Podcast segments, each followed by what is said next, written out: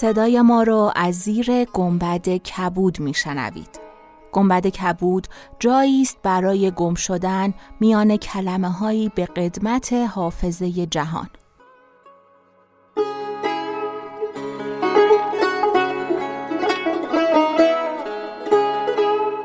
سلام من شقایق جهرومی و دوستانم شما را به زیافت نور و کلمه دعوت می‌کنیم شما به قسمت سیزدهم گنبد کبود گوش می‌کنید.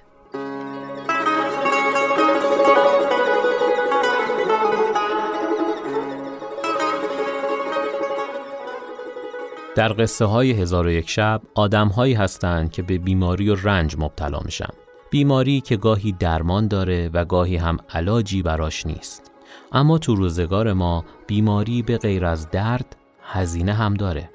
بیمه دی که حامی برنامه ماست با ارائه بیمه شخص واحد یا همون بیمه درمان تکمیلی این هزینه ها رو کاهش میده بیمه شخص واحد بیمه بدون نیاز به داشتن بیمه پایه است و شرایطی مناسب داره که برای همه مردم قابل دسترسیه. برای اطلاعات بیشتر شما می‌تونید به سایت بیمه دی که نشانی اون در توضیحات اپیزود هست مراجعه کنید و یا با شماره 1671 تماس بگیرید.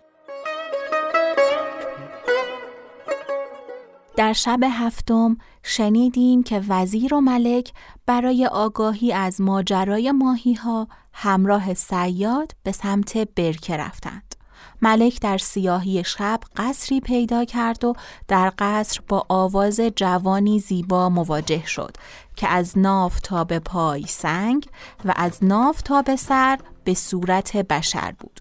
پسر جوان شد راوی قصه و شروع کرد به تعریف زندگی خودش و خیانت زنش و غلامک و حالا ادامه داستان.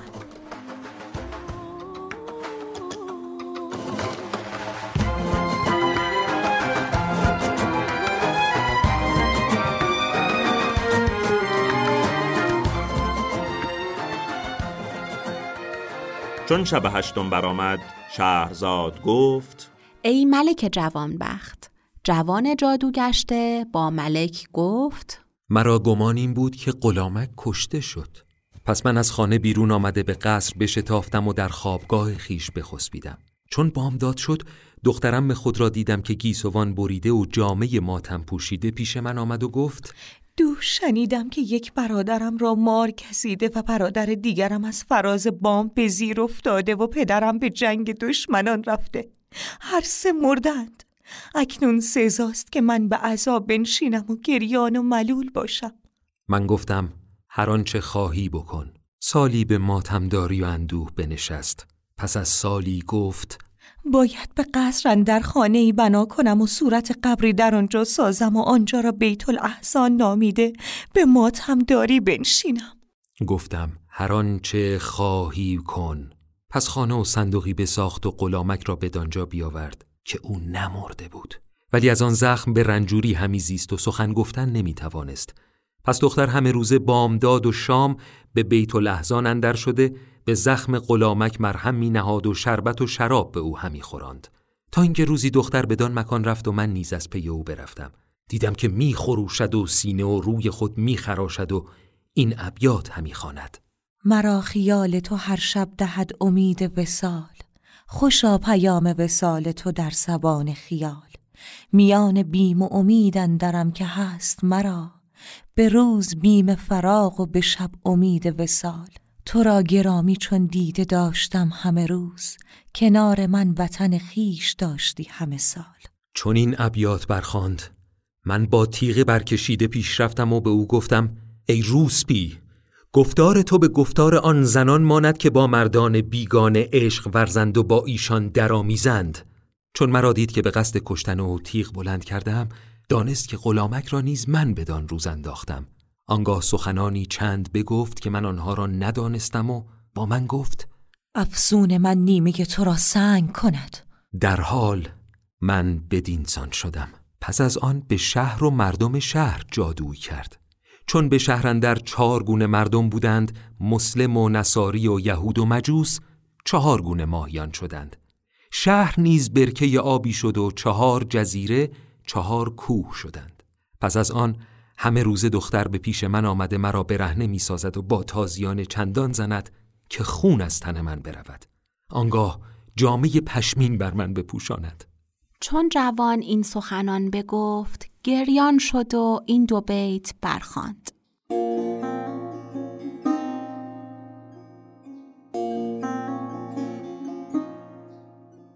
گویند صبر کن. که تو را صبر بردهد آری دهد. ولیک به خون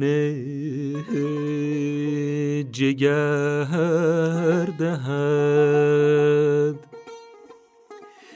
ما عمر خیش را ما عمر خیش را به صبوری گذاشتیم.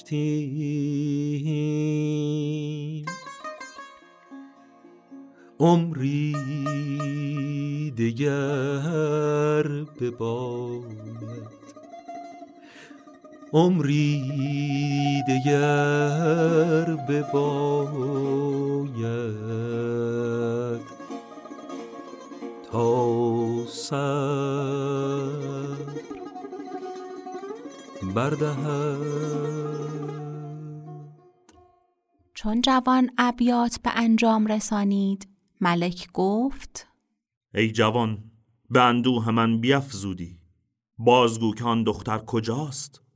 بامداد و شامگاه به کنار صورت قبری که غلامک در آنجاست بیاید و هنگام رفتن پیش من آمده تن مرا بدانسان که گفتم از تازیان نیلگون کند. ای جوان به تو نیکی ها و خوبی ها کنم که پس از من به دفترها نگاشته در زبانها بگویند. پس ملک برخاست و به مقر خیش بازگشت. روز دیگر هنگام شام تیغ برگرفته بدان جایی که غلامک بود بیامد. دید که قندیل ها آویخته و شم ها برافروخته و عود سوختند. زنگی به خوابگاه اندر خسبیده بود. در حال تیغ برکشیده غلامک را بکشت و به چاهش درفکند جامعه های او را پوشیده در خوابگاه او بخسبید و تیغ برکشیده در پهلوی خیشتن بگذاشت. چون ساعتی بگذشت دختر به قصر درآمد. پسر ام خود را برهنه کرد تازیانه بر او همی زد و او همی نالید و می گفت به من رحمت آور این حالتی که من دارم مرا کافی است چرا تو رحم نکردی و مشوق مرا به آن روز نشاندی؟ پس از آن دخترک جامعه پشمین بر او پوشانیده جامعه حریر از روی او بپوشانید و به نزد غلام آمده ساغر شرابی پیش آورد و گریان گریان گفت ای خاجه از این شراب جرعی بنوش و با من سخن بگو آنگاه این دو بیت برخواند سوست پیمانا به یک ره دل زما برداشتی.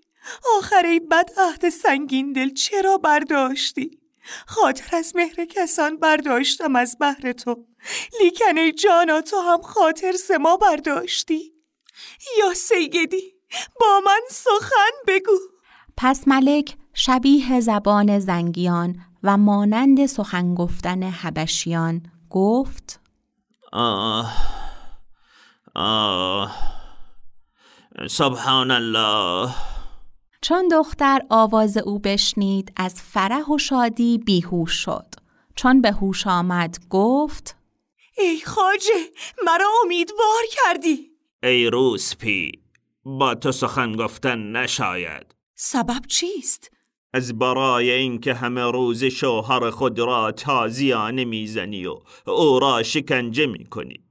فریاد و ناله او خواب بر من حرام کرده وگرنه من صد بار از بیماری خلاص می شدم اگر تو اجازت دهی او را رها کنم او را رها کن و مرا راحت بخش در حال دختر نزد پسر ام رفته تا سکی پر از آب کرد و افسونی بر او دمیده به آن جوان بپاشید. آن جوان به صورت نخست برآمد. دختر او را از قصر بیرون کرد و گفت دیگر باز نگرد وگرنه کشته می‌شوی. آنگاه دختر به بیت الاحسان درآمد و گفت ای خاجه با من سخن بگو که پسر ام خود را از جادو خلاص کردم. آنچه بایست کرد هنوز نکرده ای. ای خاجه آن کدام است که نکردم؟ این شهر و مردم این شهر را به صورت نخستین بازگردان. که هر نیمه شب سر بر کرده مرا نفرین همی کنند و بدین سبب من از بیماری خلاص نمی شوم. دختر سخنان ملک میشنید و گمان می کرد که غلام با او سخن می گوید. آنگاه برخواسته به نزدیک برکه آمد. پاره ای از آب برکه برداشت. چون قصه به دینجا رسید داد شد و شهرزاد لب از داستان فرو بست.